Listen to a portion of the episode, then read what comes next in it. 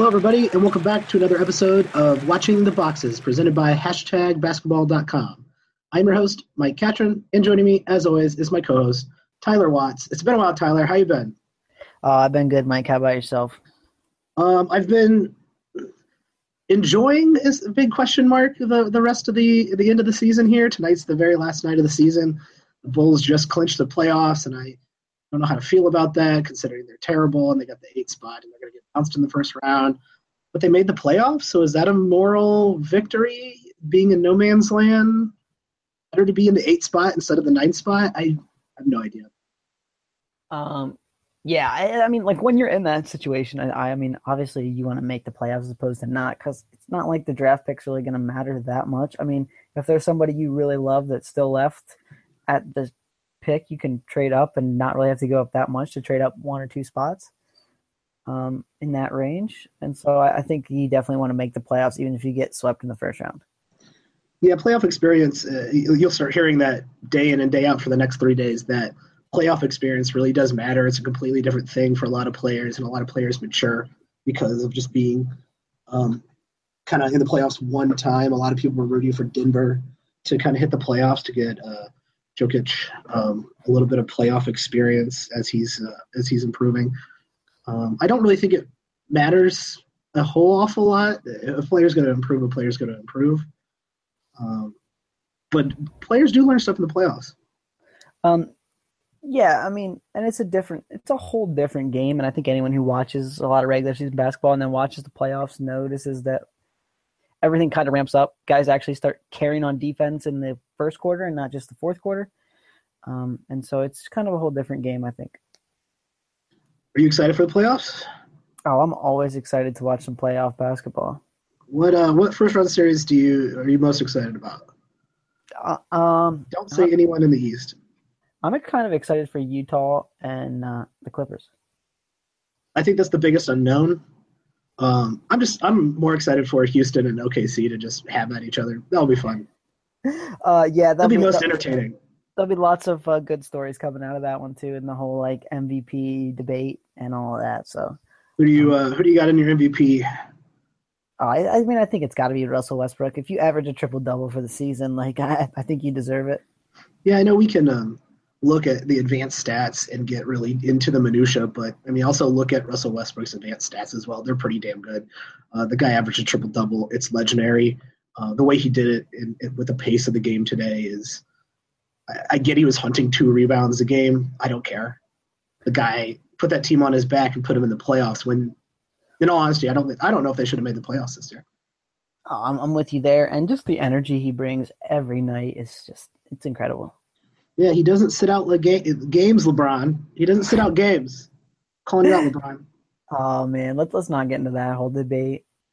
All right, let's focus on the matter at hand, which is it's the end of the season. What could we possibly be talking about? Uh, of course, next season. Uh, one of the uh, our, one of my favorite things to do is playing keeper leagues. And so, if you have not played in a keeper league before, you should. Uh, and we say this all the time that it takes a dedicated group of people to start a keeper league. Don't start it with random people on the internet because they usually flake out. Uh, know your know your league before you decide to move into a keeper league. But keeper leagues are the most fun. Um, just I, I think. I mean, if you play in a keeper league in football, you know that it's great. It's better than a redraft league. And half the fun is trying to figure out who's going to blow up, who, what rookies, second year players are making the leap. And um, in this episode, I think we're going to focus on guys who were not in the um, a standard league value type of player, or maybe borderline standard league type of player who you can target as like a late round keeper or uh, someone who would move into standard league value next year. So we're not doing the biggest leap yet. We'll save that for another podcast. Um, but we got a list of a list of guys who are interesting down the the second half or the last month of the season, and um, kind of interesting going into next year. Yeah, no doubt about that let's um, let's get right into it. Um, let's start with your favorite team, uh, the team that you write about all the time, the team that you adore their front office. It's the Sacramento Kings. Why why are the Sacramento Kings interesting next year? Um, well, I mean, I, I wrote a little bit about this just just today. Um, they're going to have to revamp that whole roster. Kind of, they have uh, maybe like three or four or five pieces um, that they're going to keep. Darren Collison's a free agent, so I mean he's probably going to leave. Uh, Tyreke Evans is a free agent, so he's probably going to go. Uh, Rudy Gay has the option to opt out of his contract, which since he tore his Achilles, that's kind of up in the air. Um, but they're going to kind of remake this whole thing. I mean, they've got some young players that we're going to talk about here that are kind of interesting, and uh, I think most of the veterans are going to be gone, and they're going to be looking for a whole new crop of veterans to play around these young players. Yeah, this this could really go anywhere with the Kings. They decided to rebuild. They hit the button.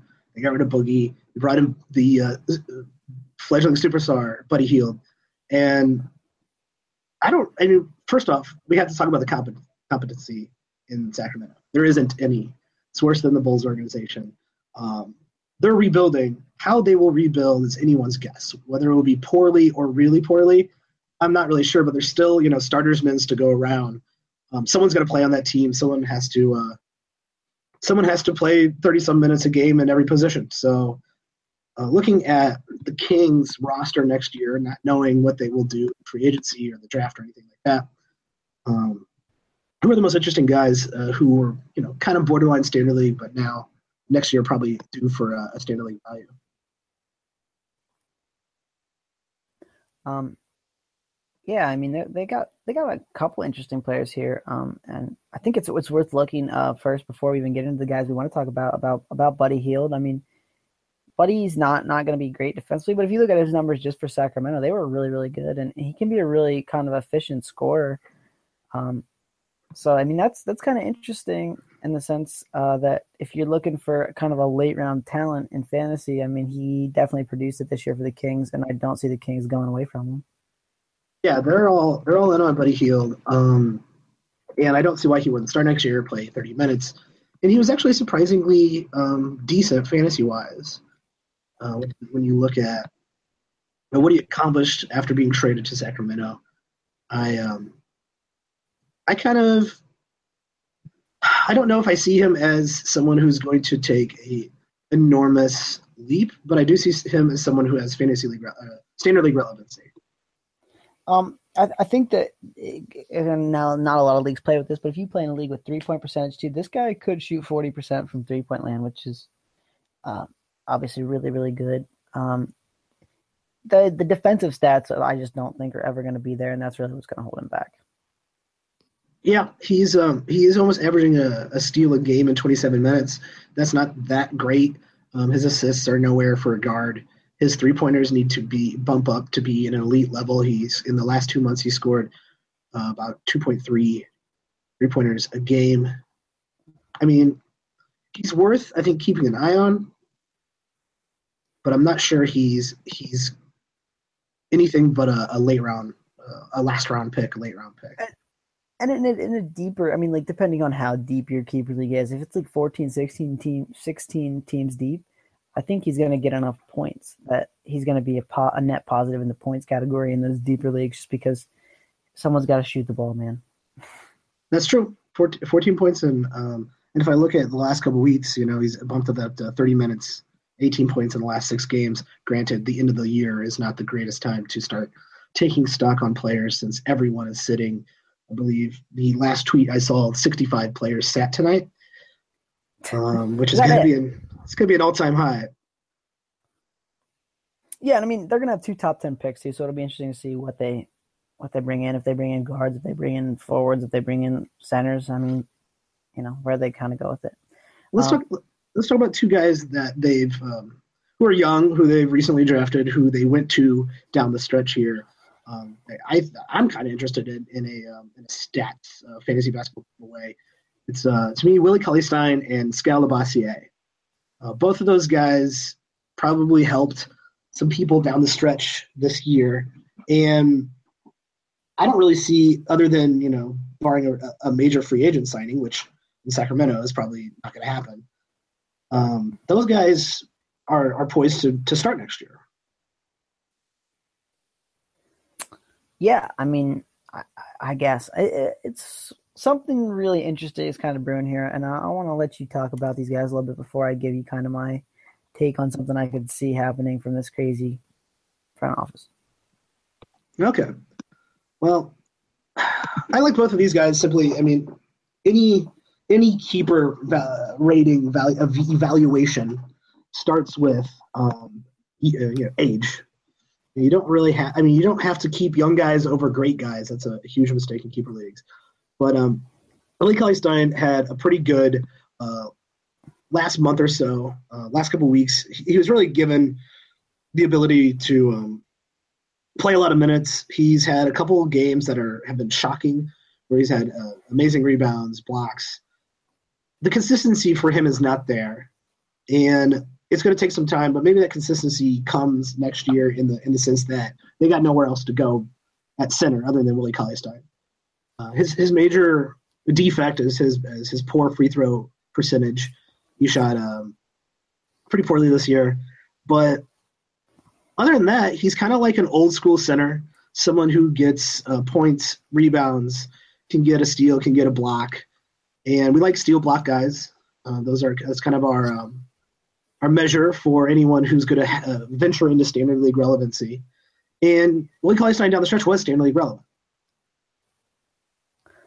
Yeah. Um. So, um, Willie Cauley Stein's the guy I, I kind of want to talk about because um think back to the beginning of the season, Mike. I don't know how close you were following the Kings, but how much did Willie Cauley Stein play? I believe it was close to n- not at all. And who played over him? Do you remember that? Uh, some guy named Boogie Cousins, I think, or maybe was it their, uh, no. really really terrible center? It uh, was mostly it was mostly the white man Kosta Koufos. Oh God, I forgot he was in the league still. Yeah, so let's not forget about that part. Okay. Um, That's very true. In and in the last, the they sat well, they sat Kosta Koufos the last seven games. They basically just cut his season with seven games to go. Um, before that, they were resting him pretty much every other game. Um, so that's where Cauley Stein really kind of got the big minutes. The thing I don't like to look at, if you look at his season numbers on a bad Kings team, he actually played less minutes per game this season than he did as a rookie that's um, not a great sign. I mean, right away when you say shared minutes with Kosta Koufos, that's a bad sign. So um, I guess I, I'm I'm saying all this in, in as a way of saying I don't really know how much Coach Joerger and the Sacramento Kings front office believe in this guy. Um, I'm with you that some of the fantasy stats in 30 minutes he produced were kind of interesting, but I'm really scared to keep this guy in the sense that I think they could say play Georgios Papagiannis, a guy with a sweet name but not necessarily a good fantasy player, minutes over him. Um, I think they're going to try to give Skal some minutes and, and, develop him. I think he's kind of a prototypical stretch four type guy. Um, the kind of the new the new way the NBA is going, and they could bring in another guy. You know, whether it's a free agent or through the draft and I could really see Willie Cauley Stein kind of getting pushed to the periphery here. Uh, I think those are pretty good points. Um, my, my, my rebuttal to that would be they have nobody else. I mean, okay, uh, Papa Giannis, as I'm going to call him, Papa Giannis, uh, Giannis Antetokounmpo's father, Papa Giannis. He, um, granted, he got some decent minutes down the stretch. Another guy who I, I'm not sure he has the, the type of talent to be in the NBA. Um, I think you're you're onto something that Willie Cauley Stein is not a center of the future. But when you look at if the Sacramento Kings are smart, which they aren't, um, having a center who loses you games is actually exactly what you want. Um, with nowhere else to go, if he plays plus 30 minutes a night, he does um, enter standard league relevancy. And that's uh, a lot of ifs. I, am with you. That was a lot of ifs, and uh, they're, they're gonna find someone to at least split the minutes with him. So if you're playing in a relatively standard 10 or 12 team league, he's gonna be that valuable. I'm telling you. They they split the coast of minutes with Kosta Koufos this year. Um, Kosta Koufos is back next season at 8.3 million. I, I mean, I, they're going to give Kosta Koufos minutes if he's on the team. Unless they trade Kosta Koufos, they're going to give him minutes. They're going to find someone else to split the minutes with, with Cauley Stein, and he's not going to get 30. He's going to get 25, 26.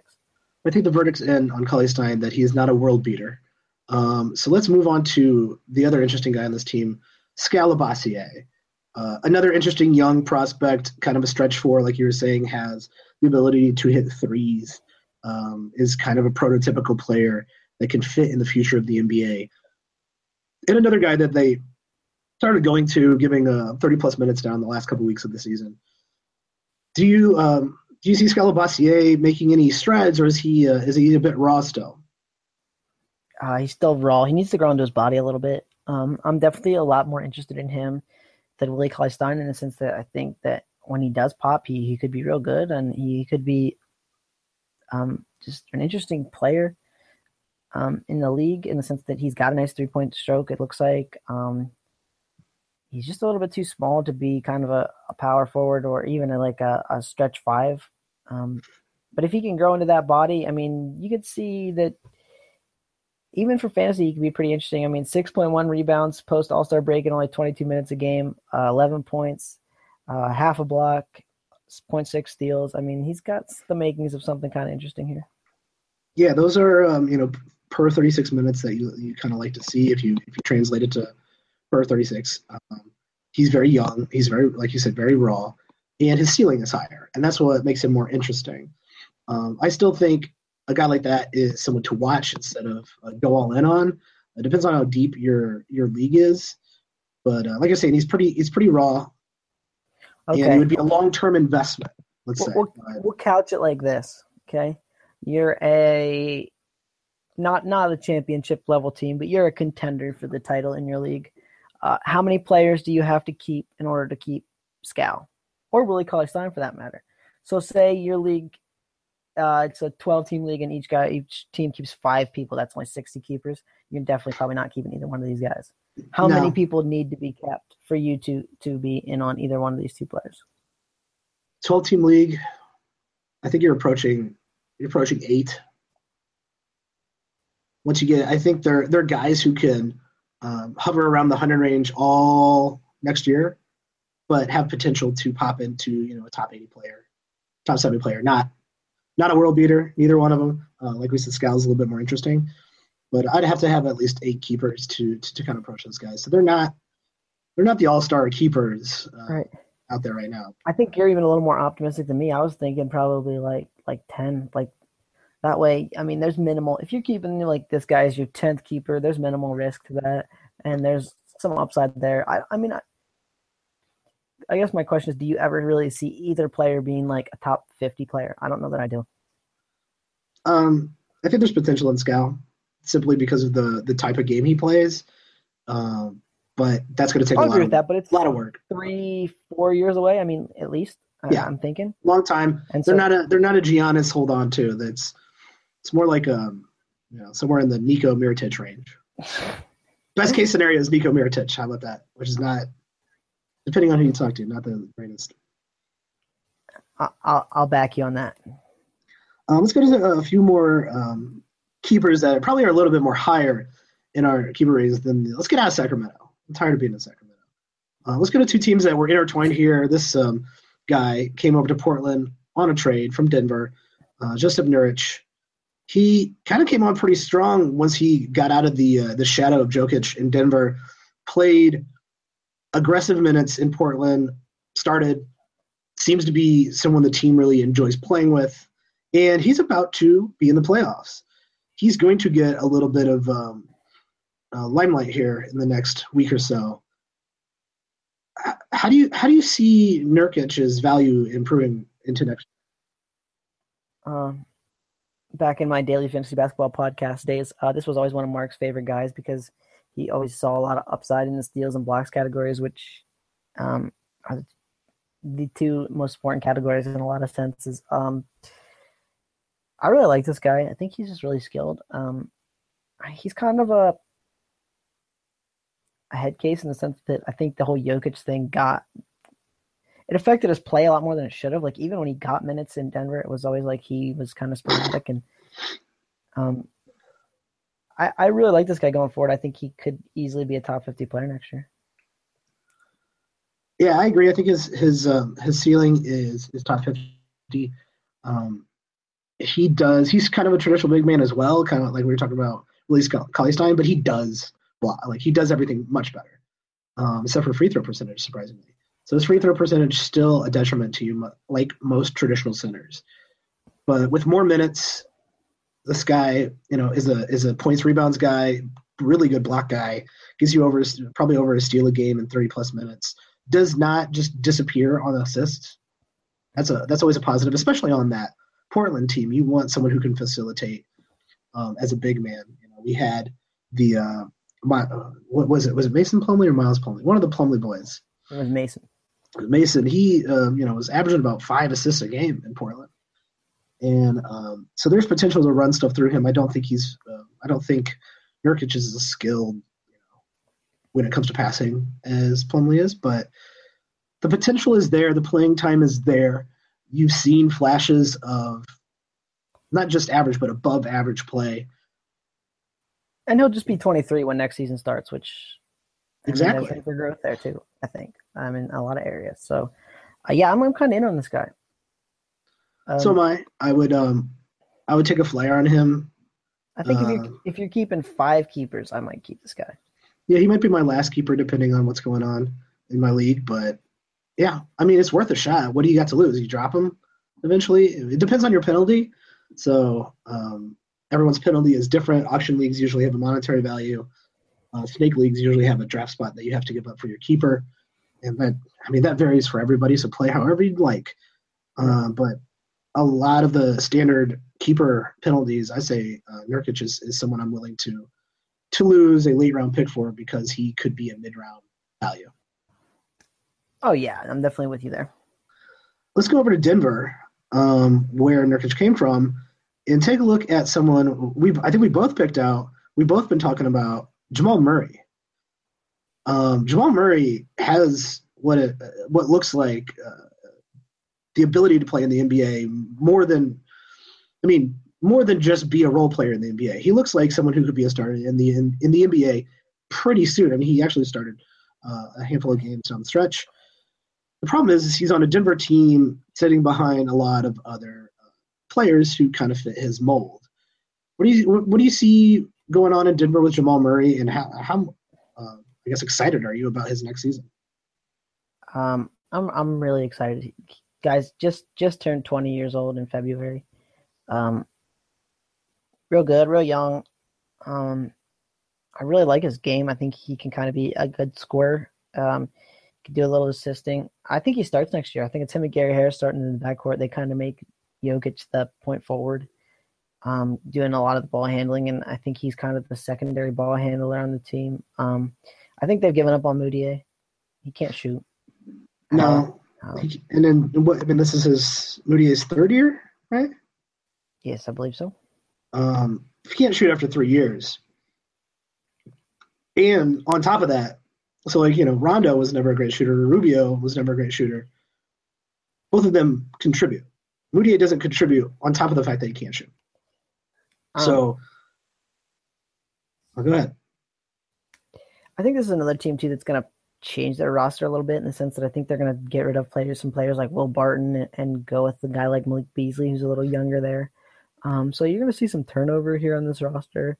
Get rid of some of the old guys and, and let some of these younger guys play some more minutes. Um, I'm not as high on him as I am on Nurkic for next season, but I think this guy could be a real good young talent um, in the future. Yeah, I'd put him in kind of um, a watch status. If you know, if I had five keepers, I don't know if I would keep him, um, depending on how deep the league is. Maybe if it's a little bit deeper, 14 team league, um, I would probably keep him in a in a top five keeper in a 14 team. But I, I see him kind of in the stereotype of uh, Bradley Beal. Bradley Beal is a bit of a shooter. Um, doesn't really give you um, a ton when it comes to, um, I would say, you know, your assists, your steals. But Jamal Murray does contribute.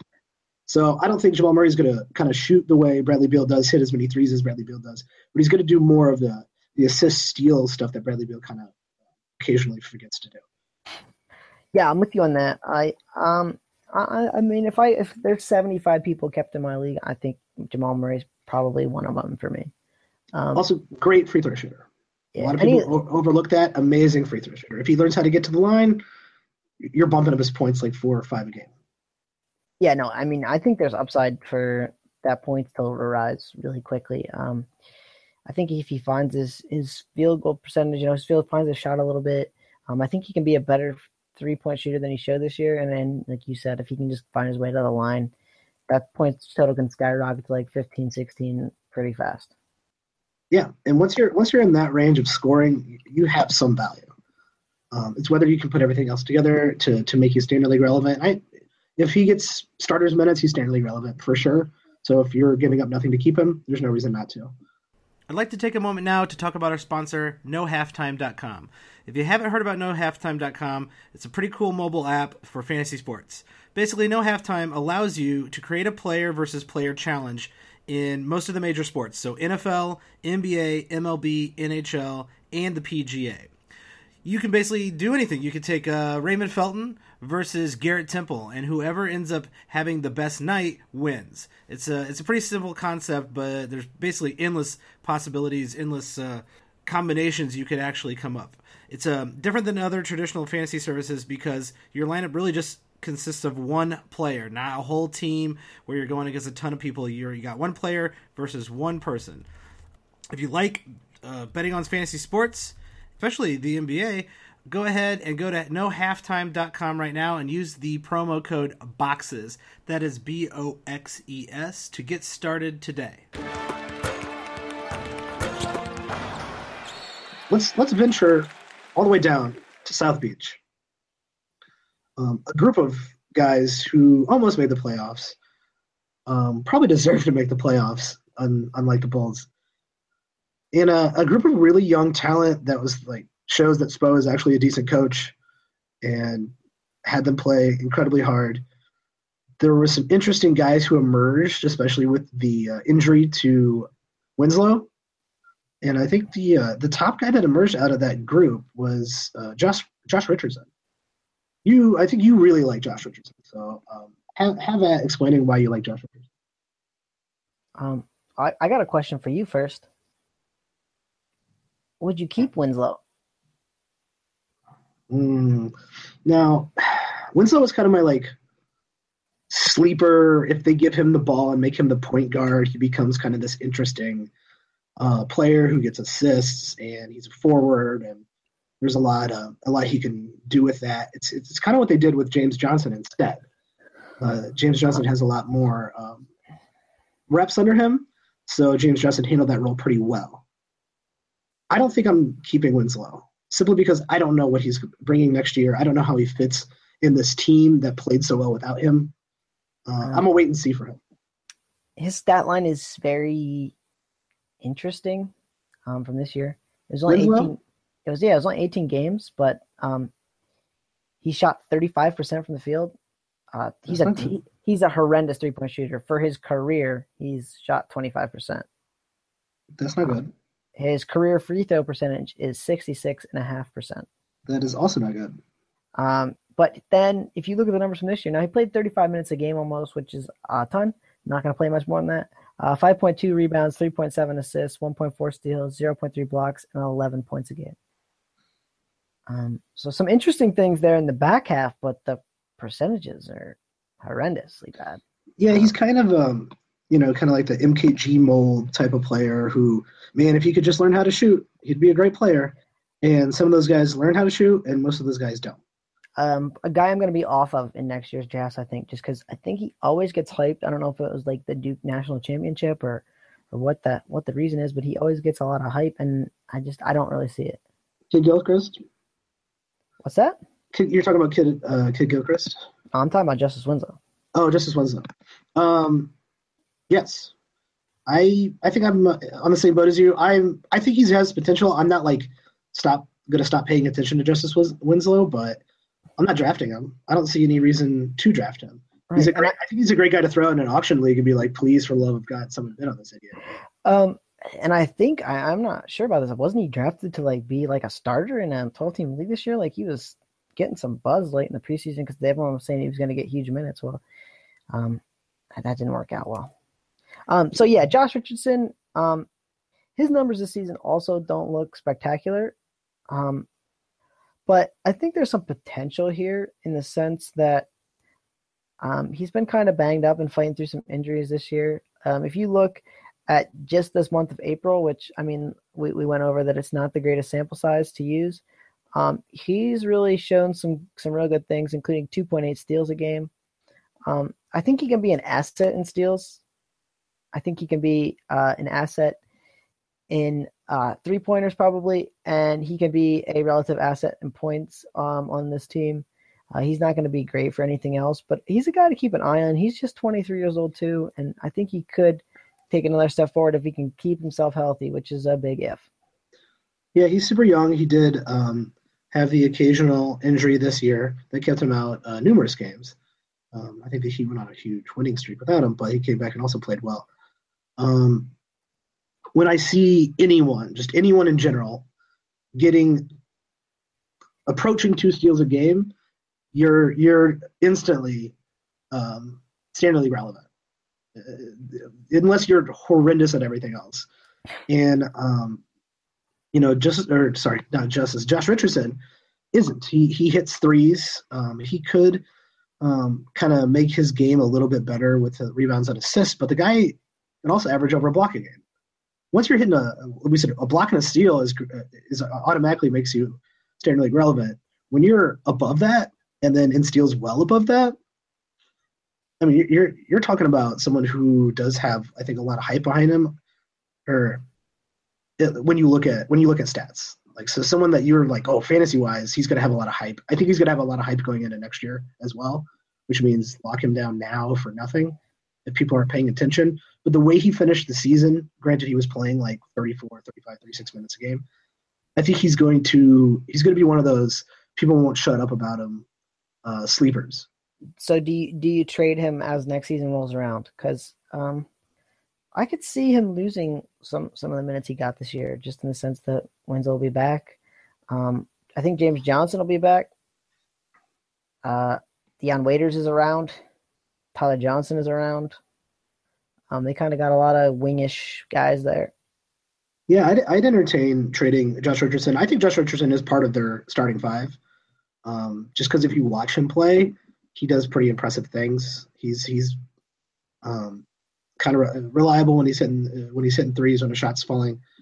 Um, he didn't shoot, I mean, terribly well this year, but when a shot's falling, they they go to him. And I mean, I don't know how you you, you keep someone on the the bench more who provides kind of a, a solid defensive prowess that Josh Richardson has. Yeah, no, I'm I'm with you there. Um, Especially on this team. Um, like I said, I, I've been a big fan of this guy for a couple years now. Um, ever since I watched him play in the summer league before last season, and I was like, you know, like summer league is is we talked about this before. It's not the best judge of talent, but some guys just pop off the screen as like, this guy's so much better than everybody else out there, and he was kind of one of those guys. Like, this is an NBA player. Um, so yeah, I mean, I'm interested to see where his career goes, and and like you said, the blocks and steals are huge, and and so I mean that makes him standard league relevant. Yeah, is a great way to see. Um, how I approach it is, if someone pops off, they become someone who fits in my radar.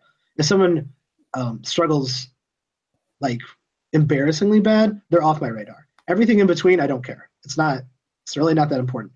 So when you see Bobby Portis going off, it's oh, Bobby Portis is kind of interesting. What he what would he do in you know 33 minutes and against real NBA talent? Eh, well, he's not going to light up the world, but it was something to, to kind of keep an eye on. And same with uh, Josh Richardson. Um, I want to go back to your question about whether I would trade him. If Josh Richardson is getting a ton of hype going into next year, he's kind of the sleeper du jour um, in all the uh, the rag in all the fantasy basketball rags. Um, I would move him for anyone who was a top sixty player last year. I'm with you.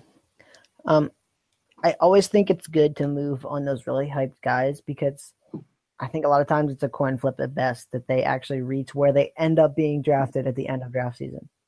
Yeah, let's say he's starting to go in the seventh and eighth round. I think that's his. I mean, I think that's his ceiling, unless you know, unless he takes that leap and he gets tons of minutes and he averages close to two steals a game, which would yeah, be very and, impressive.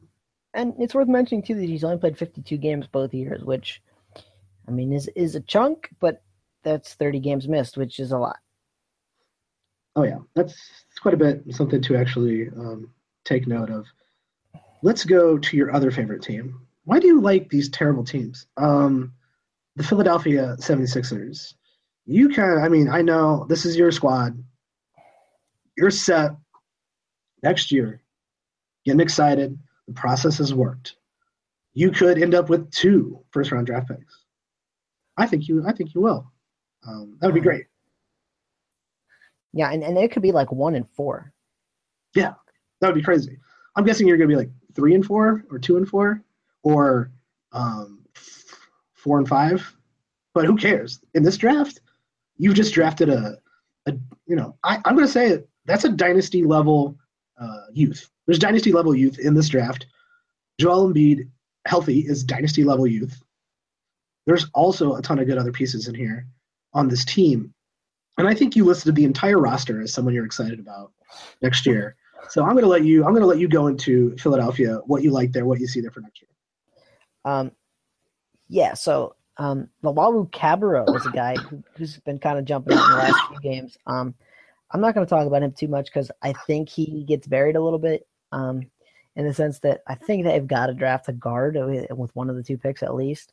And I think they're going to get a guy who's a, a stud, and they're going to have Ben Simmons back, um, who's going to kind of be the point forward, and then they're going to play the other guy at the two guard, whether it's Monk or, or whoever it ends up being. You know, I mean, it's a little early to speculate on all that till we even figure out what number pick they have. Um, I, I wrote an article for hashtag basketball about Bob Cove and, and his rise from the D League to a top 55 NBA player, um, which you can check out. Um, I think he's kind of their sixth man next year. I'm really excited about Saric. Um, but the guy I want to talk about right now is Richaun Holmes. And okay. um, first off, I want to I want to hear a little bit what you think about him before I, I, give my probably more. I've probably seen more games than you have on the Sixers, so I I, I mean, you definitely have. So I think I can um, give my in more in depth take. How's that sound? Sure. Um, I'll just go through uh, actually some of the guys you mentioned. When you said Luwawu I know he had a pretty good last stretch, but he I agree that he's buried next year. I'm not really into him. Uh, everyone's up on Saric. Uh, Saric is probably going to be higher in drafts than people like. Everybody knows about Covington and Embiid. We talked about Embiid in a uh, podcast not long ago. Everyone should go listen to that. Um, so the interesting guys on this team are, are, are definitely guys that people wouldn't really know. And I think Richard Holmes or Richaun Holmes? Richaun Holmes. Richaun Holmes. Oh boy. Um, is kind of the I don't know who I don't know that name if I'm an average basketball fan. I'm not looking at him in the draft. I think he goes undrafted in quite a few drafts next year. To me, this all depends. I'm waiting to make any kind of a decision on him once I see them play in, in a preseason. So I don't know how Simmons fits in the, into this squad. I don't know what they want to run, but Holmes has interesting fantasy basketball statistics. He's a he's a guy who can average a steal and a block. He takes high percentage shots. He hits good free throws and he shoots threes. He's not great in really anything, but he's there, and that that does make him um, very interesting. I mean, I guess if you want to say he's great at something, I guess he's great at shooting percentage because he doesn't take a whole lot of shots. Um, he's very efficient with his uh, with his shooting. That does help over time. He's kind of a sneaky guy if you care about percentages. I think he's standard league relevant next year for sure. Um, um, yeah, I don't know because he I'm did with, this within limited minutes. I don't think he gets starters minutes next year though.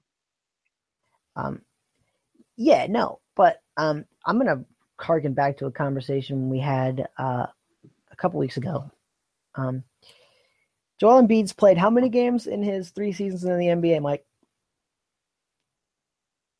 For uh, for Holmes? No, Joel Embiid. How many games did he oh, play? Joel Embiid, uh, the thirty that he played this year. Exactly. You, and, I mean, you are fully on the Embiid will never play more than a half a season bandwagon. Um, yes and no. Okay, I'm All rooting. Right. I'm you can't rooting, pick both. I'm rooting for it to happen so hard that he's healthy and he plays 80 games and he's the man. Okay, and don't don't don't mistake that. But I, my life is grounded in reality. Okay, I've never seen you play half a season. I'm not gonna even bank anywhere near 80 games in my projections for next year. I can't do it. Right? I mean, No, that's fair. I mean, people wouldn't even give AD 80 games in any year, so giving Embiid would be silly.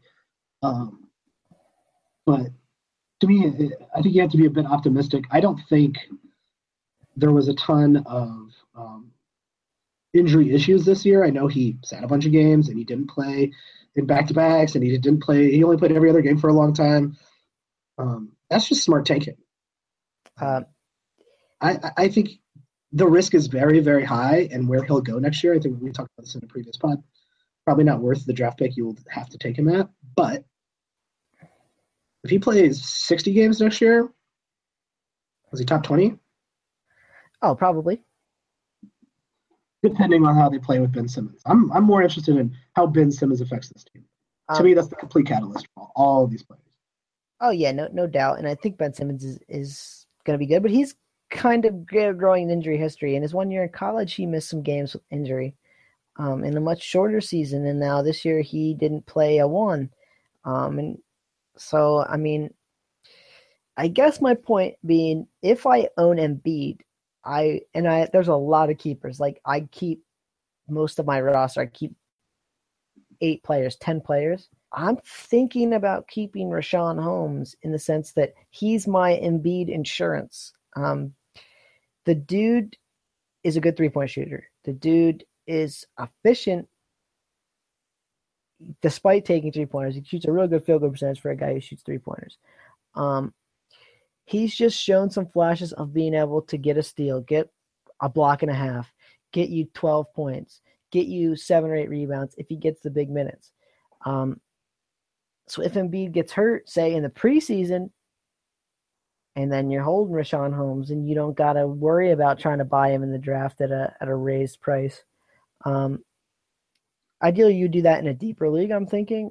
Um, Yeah, So I think when you talk about Holmes, it comes back to what is everyone else going to, and this is for all keepers, what is everybody else going to pay for this guy?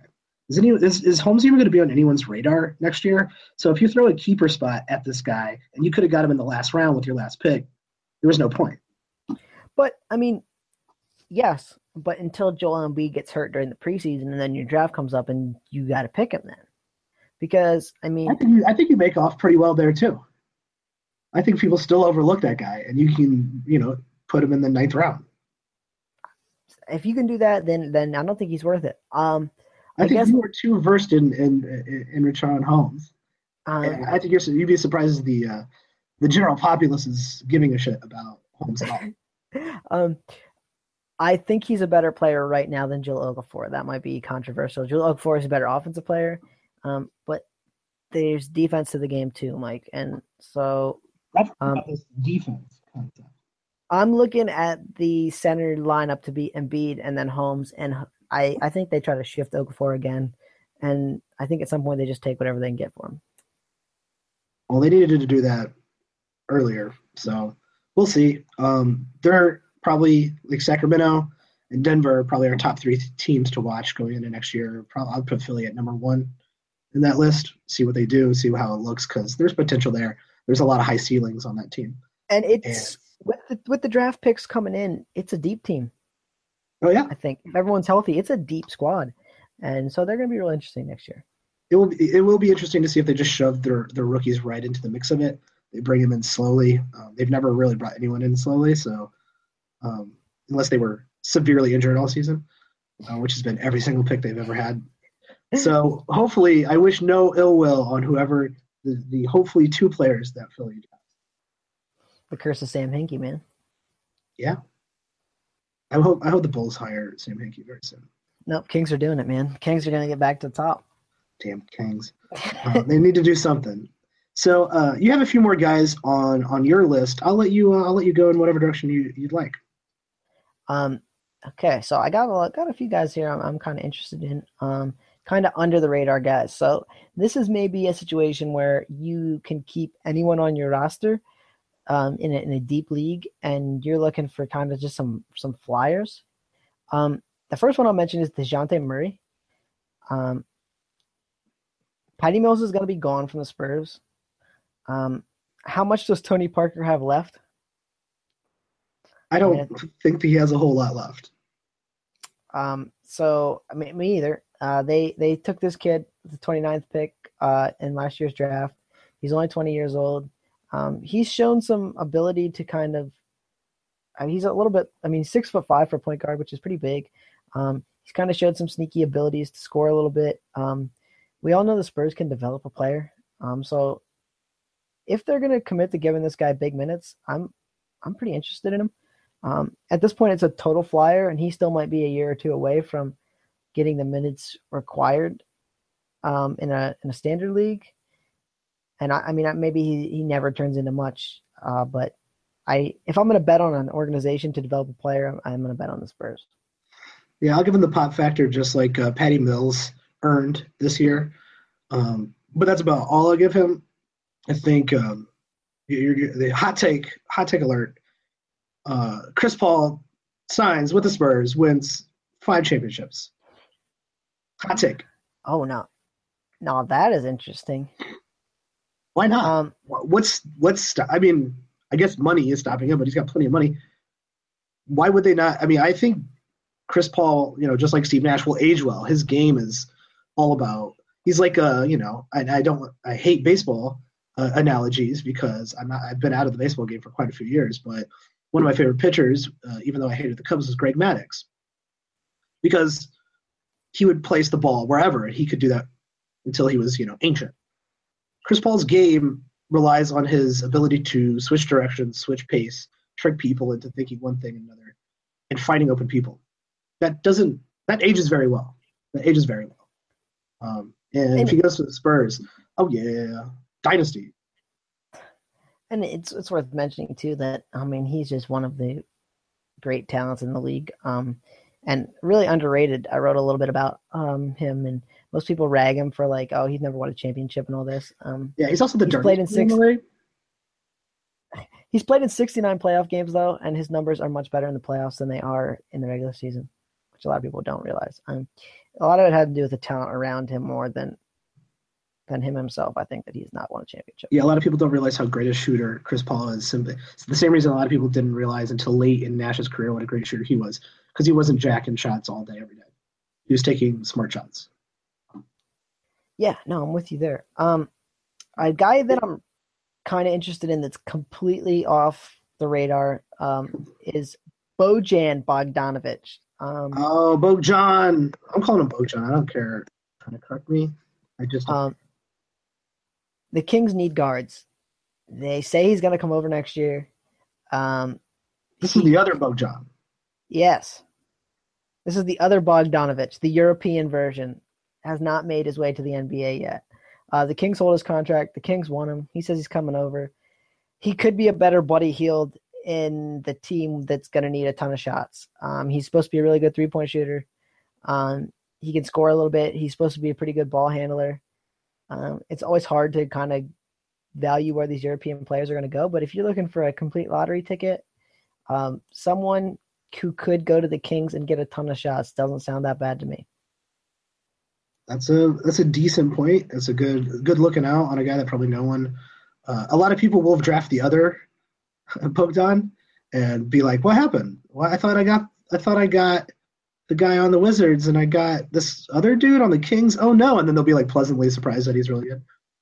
So his name is Bogdan. Oh, God. So B O G D A N. Um, I think they say they say Bogdan, but like if you just spelling it phonetically, it's Bogdan Bogdanovic. He plays in the Turkish Super League for Fenerbahce, which is a cool name. Ooh, that is a cool name. Um, those European, those Eastern, especially those Eastern European guys, uh, when they come over to the NBA, are always play real, real tough, and that's why everybody likes kind of having those guys on your team. That's why they're interesting in the uh, in the Olympics and stuff like that. Um, do you have any other any other players uh, that kind of aren't standard league relevant, weren't standard league relevant this year, but could be standard league relevant? I so that, you, that you're keeping I an eye so on. thought this was going to be one of your men. Okay. This is a Mike special. Okay. It's Marquese Chriss. I like Marquese Chriss. I'm I'm keeping that one for myself. Everybody else can. um, I'm gonna shut up about Marquese Chriss. Gonna turn 20 in July. Um, in 21 minutes, he averaged 0.9 blocks and 0.8 steals a game this year.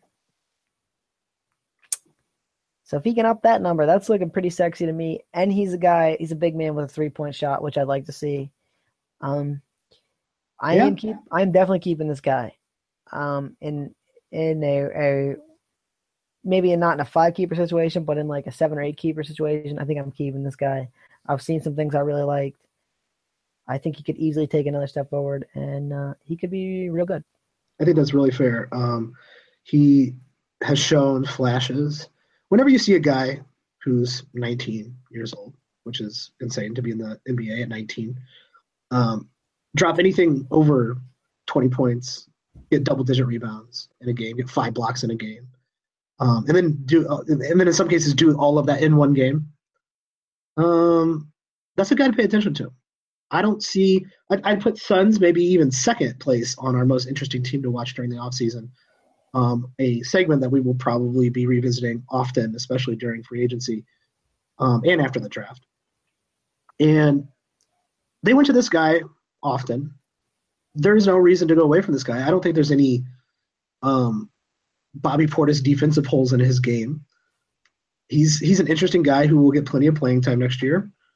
Um, I would agree with your assessment. He's he's definitely someone to watch. Probably in a deeper league. I don't think I'd put my top five keeper on him because I think he does have a long way to go. But um, I, I'd put him in someone who is going to be Stanley relevant, especially. Yeah, and um, you said something that that I really think we hit on with a lot of these players is we've seen some flashes. Okay, now it's it's a jump to take it from flashes to every night. But if you're not showing flashes, you'll never Right. take it to every night. That's the my point is don't bet on a guy that you've seen like oh well he's 19 but I've seen absolutely nothing from him. Yeah, I mean if you haven't seen it even in a glimpse, where what is he just going to find it? He's going to pick it up off the street. I don't. I mean, so you got to got to kind of pick your horses. Um, He he might be a little bit of a, a Devin Booker syndrome. I know it's easy to make that um, kind of analogy simply because they're on the same team, but um, Devin Booker also, you know, 19 what last year, um, or is he still 19? I, I think he was 19 probably at the beginning of the season, but came on, looked really great, did had flashes of greatness, you know, scoring in big numbers, doing really cool things, and everyone got super super hyped for him this year and he wasn't ready to take the leap. And so a lot of people overpaid for um, Devin Booker, and I, I wonder, as more and more people pay attention to the Suns, if Marquese Chriss falls into that same trap.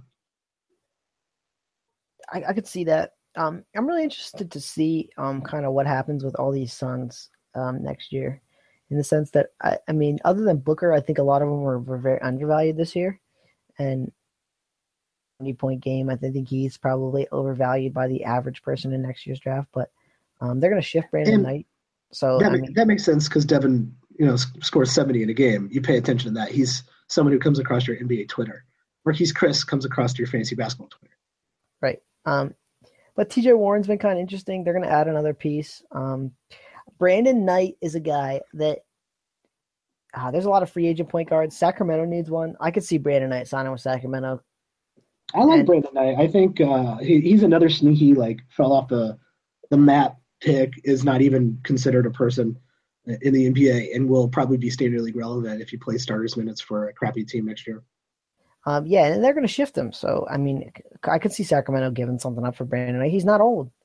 Um, they, No, if they, not at all. Um, and so um, those are the kind of guys you want to watch because we've seen it from Brandon Knight, right? Um, and so if he gets the minutes, we could see it again. Yeah, I don't. I don't think he's regressing at such a young age. Um, this, I think, this comes to opportunity. Granted, he barely played this year, but um, oh well. I, I- think Phoenix didn't like him. He had a little bit of an injury, and he still can play basketball. And on the right team, he is standard league relevant. And okay, I mean these are people. This is something that some of us forget sometimes. Um, for his career, including this season, he has played 382 games and he started 320. This year, he played 54 and started five. So you can't tell me that that didn't have some sort of psychological effect on him, especially, I mean, you know how most of these guys are. They're super cocky. They're super confident. They're like, I'm the best player in the league. Well, yeah, all these players are the best until they're at least 20 years old. Right. And then and then you're told, oh, you're going to play 20 minutes a night and you're going to be a backup and you got to defer to Devin Booker and Eric Bledsoe. Um, I mean, I think that has a mental effect on him. And, and so I'm not super looking at the things he did this season. I'm looking Yeah. at the few years before and going, dude, if this guy gets the minutes, this is a this is a legit point guard. And um I don't see any way he sticks on that team unless they're just like, well, we're not trading you. Screw you. Um, I don't know why they would do it. I think he's at least an asset to somebody. well, yeah, and, and wouldn't you be the team to quote unquote overpay and giving up a you know a little something and saying, hey, you're not going to play this guy. Here's a little something for you. Here's a little something for us. Yeah. Um, like if you're the Chicago Bulls, you just give a, give away a pick for a D League star. Imagine what kind of what kind of loot they would give to the Suns for a guy who could actually start and play basketball. Um, and wouldn't you be in on Brandon Knight for the Bulls next year with Jimmy Butler and maybe Dwyane Wade? Yeah, he's a bigger guard. Um, I'd like. I, I probably need to look at his uh, his ability to hit three pointers. Um, I think it's pretty solid. I, Uh, career thirty five point seven percent shooter. On, Not a great, not a great percent, but um, not bad. that's uh, about league average. So I mean, Better Yeah, than everyone else on the damn team. You can't get. I mean, you can't hit on that too much. Um, he had a year for Milwaukee. Uh, in 32 and minutes a game, he shot 40%. Um, he had a year for the Pistons his rookie year. He shot 38%. Well, if you're wide open, and Jimmy Butler's taking up all the defense, that's a different story. Well, yeah, and I mean the the this year for Phoenix drug it down somewhat. Um, he only shot 32.4%. Um, and he had a year for Milwaukee where he only shot 32. So he's kind of been up and down. But I mean, this is a guy that I mean the Bulls should want to have. Yeah, they should have traded Taj Gibson and Doug McDermott for him. No way, man. They got Cameron Payne. I figured Cameron Payne would make your list. Bull starting point guard. Cameron Payne is trash, and he will not play. He won't start one. Well, he'll probably start one game next year because everybody will be hurt. Will Cameron Payne be in the league at the end of his rookie contract? No, That's that's that's damning right there. that's That how. That's what I think about Cameron Payne. I think he's absolute trash. Um, I'm with you there. Uh, from what I've seen so far, he has not done anything that has uh, inspired me. No, zero. Marquese Chriss, way better. Sp- uh, Marquese Chriss has inspired me at some point. Um, I think that's that's really all the guys we have for now. Um, do you have anything uh, that you said you've written some articles recently? Where can we uh, find your stuff? Um, you can find uh, myself on hashtag basketball. I just wrote an article about Robert Covington. Um, I'm gonna have a Lakers article coming this week, and then uh, we're really ramping up the playoff content on hashtag basketball. So, um, I think I will be writing about one of the playoff teams at least a little bit, and I, I think Mike might be as well. Yep, And, I uh, will be saying something about the Chicago Bulls playoffs for sure. Um, and so uh, check that out. I mean, I think there's going to be a lot of good content on the playoff series, and, and there's going to be a lot of good good things to enjoy with your playoff basketball. So that will totally be worth it. Yeah, I think this will be a fun playoffs. I think it's a little bit more open than it usually is, especially in the last couple of years. Uh, we'll probably end up with a Cavs Warriors rematch, but getting there will be a lot more interesting. Oh no way, man! There's going to be an upset this year. Uh, I don't I'm, know. I'm not. I'm, Warrior, the Warriors are far too good. uh, I'm not thinking it's going to be the Warriors. I kind of agree. Um, I think the Warriors win the championship. I don't think Cleveland makes the final. I think LeBron is good enough to beat anybody in the West, and I it pains me to say that. Or anybody in the East, excuse me. I don't think he Uh, can beat like three teams in the West. Uh, I'm with you in some sense, but uh, man, that body, it's got a lot of minutes on it. It's it's gonna start slowing down here. got a lot of uh, I think we could see the we could see the first cracks of it in this playoffs. So that's kind of there's there's my playoff slight preview. I won't ruin it all. Perfect. Um, yep, you can find some of um, our stuff on hashtag basketball.com. You can find me on Twitter at watch the boxes, all one word. And you can find Tyler. Uh, I will do this one. Wattsy, two T's, and four fours. That doesn't help. That was a bad way of saying it. Wattsy four four four four. It's got two T's and there's four fours. It's even Yes. not a, a better way of saying it, but it's um, hopefully people understand that. Um, and hit us up on Twitter. Leave us feedback for the show. If you have specific things you uh, keeper questions you have that you want us to cover in the show, off-season questions, we're going to be doing um, a show probably every once in a while during the off-season, during the playoffs and off-season, especially like we said at the big moments like the draft, uh, the lottery, the draft, and uh, the beginning of free agency, which are the most fun times. Uh, NBA is 24/7, 365. Don't let anyone tell you any different. Um, so yeah, thanks for uh, joining me, Tyler. I appreciate it. Uh, as always, Mike, it was my pleasure.